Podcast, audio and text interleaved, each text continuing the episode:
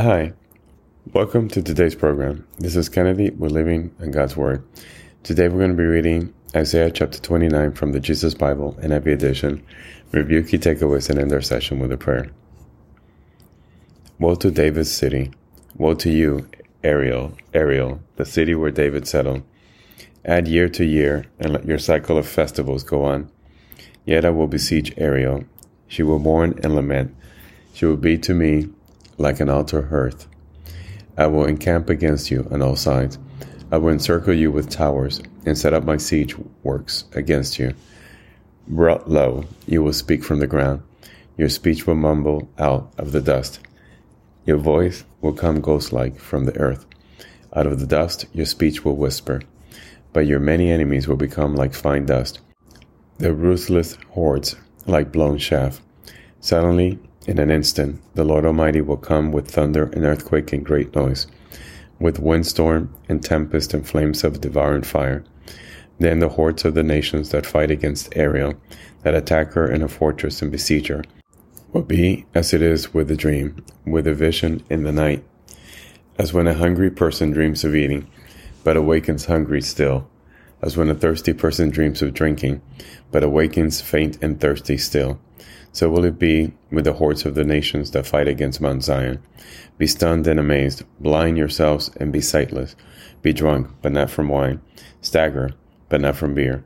The Lord has brought over you a deep sleep. He has sealed your eyes, the prophets. He has covered your heads, the seers. For you, this whole vision is nothing but words sealed in a scroll. And if you give a scroll to someone who can read and say, Read this, please, they will answer, I can't. It is sealed. Or if you give the scroll to someone who cannot read and say, Read this, please, they will answer, I don't know how to read. The Lord says, Those people come near to me with their mouth and honor me with their lips, but their hearts are far from me.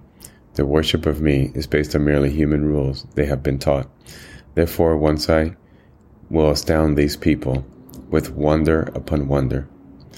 The wisdom of the wise will perish, the intelligence of the intelligent will vanish. Woe to those who go to great death to hide their plans from the Lord, who do their work in darkness and think, who sees us, who will know.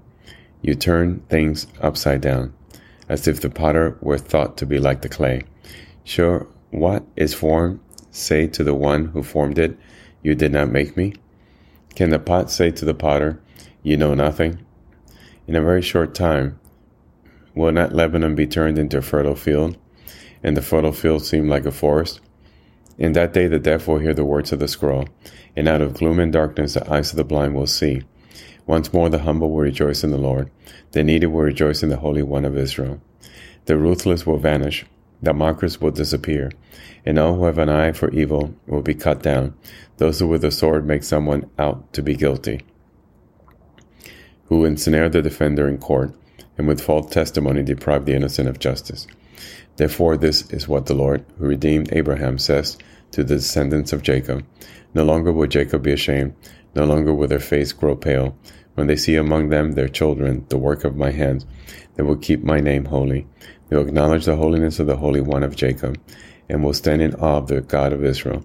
Those who are wayward in spirit will gain understanding. Those who complain will accept instructions. This is the end of Isaiah chapter 29. So here we see Isaiah writing about the woe to David's city, how Jerusalem will suffer at the end when the Lord comes. So let us pray. Father, thank you for your words. Thank you for your admonition. Thank you for setting us straight. Thank you for illuminating the path. Thank you for guiding us every day. Thank you for giving us mercy. Father, make us strong. Help us understand every day, every breath, every minute that you give us.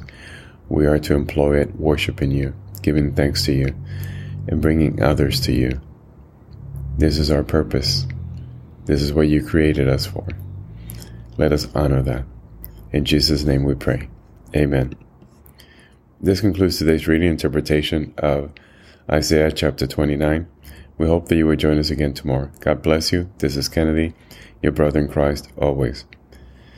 If you feel so inclined, please review and rate this podcast by scrolling all the way down. Thank you.